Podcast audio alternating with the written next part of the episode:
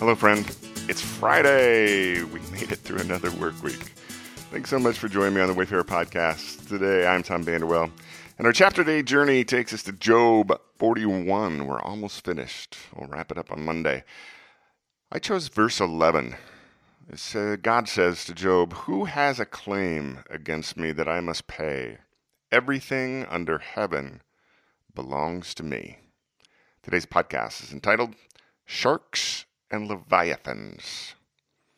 Wendy and I have a little library of children's books that resides just past the entrance of our home in a corner of the living room. It's there for grandchildren and wee friends who come over for a visit now and then. Among some of our favorites, there are also a couple of picture books with exhaustive number of different photos of creatures and critters and creepy crawlers from the animal kingdom. Our grandson Milo quickly learned that Yaya, that's Grandma Wendy, has this thing with sharks. She didn't like them. I mean, sharks produce a fear in Wendy that she'll admit is slightly irrational, but no wonder she doesn't even want to see pictures of them. So, of course, Milo always wants to read the creature book and make Yaya look at sharks. God's final discourse to Job ends with two ancient Hebrew poems that are somewhat mysterious. Each describes a mighty creature. The first describes a behemoth, and the other a leviathan.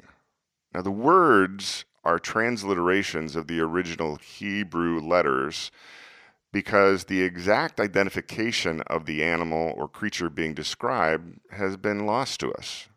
Thus, the mystery. Both the behemoth and the leviathan are mentioned multiple times in other biblical texts, by the way. Now, scholars over the years have suggested that behemoth's description as an amazingly strong and dangerous semi aquatic herbivore might suggest it is a hippopotamus. Hippos are often mistaken as docile creatures, I, I don't know if you know this, but hippo attacks account for the deaths of about 500 people each year. Leviathan is a bit different story because while some scholars suggest that it could refer to a crocodile, well, if that's true, then the description is hyperbolic and exaggerated. Now, it's certainly possible that hyperbole was a literary device in the ancient Hebrew poem. As I read the Leviathan poem in the quiet this morning, it appeared to me that it describes your standard dragon.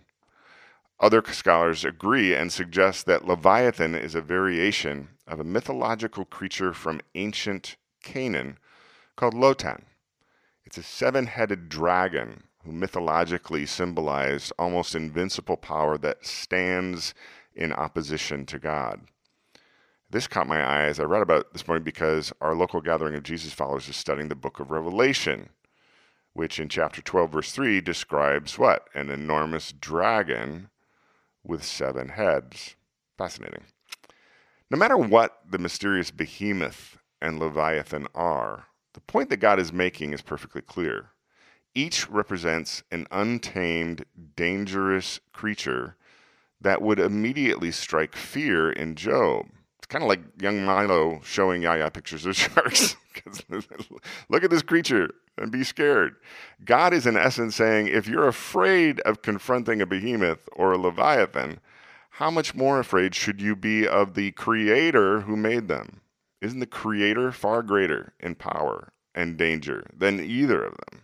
In the quiet this morning has me thinking once again about that which is holy. When Jesus took Peter, James, and John with him up on the mountaintop and they saw him transfigured into blinding glorious light before their eyes while the voice of God thundered. Matthew writes that the three disciples fell face down to the ground, terrified. And I think about the three disciples who, day by day, enjoyed an intimate human relationship with Jesus. They laughed with him, ate meals with him, told stories around the campfire at night. They enjoyed familiar friendship and companionship with him when they experienced his unveiled power and glory on the mountain, they got a dose of his holiness and they hit the ground face down. God is reminding Job of his holiness. And it's a good reminder for me as well. I have experienced a relationship with Jesus full of grace and love and forgiveness. But I should always be mindful that Jesus' love and grace does not diminish his holiness, and neither should I. I hope you have a great weekend, my friend. We'll be back here on Monday, Lord willing, to uh, wrap up Job. I hope you join us.